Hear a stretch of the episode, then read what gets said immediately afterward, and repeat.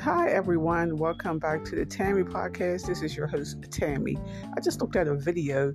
Cardi B was cooking octopus and curry crab or something. Let me tell y'all, I am not eating no octopus. I'm not eating no shark meat. I'm not eating alligator. I'm not eating snakes. I'm not eating turkey. I'm not eating lamb. I'm not eating goat meat. I don't hardly eat fish. What else am I not eating that they be eating? I know there's something else. Alligator. There's a lot more that I'm missing, but I'm just not eating it. I might well, I might as well be a vegetarian because uh-uh, I'm not eating all that crazy meat.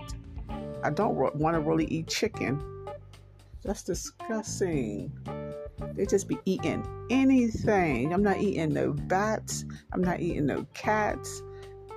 Oh my goodness. What else? I'm not eating no deer meat. No, no, no. I, I barely want to eat the ground beef because when you be cooking it, you see all that blood just um, coming out of it.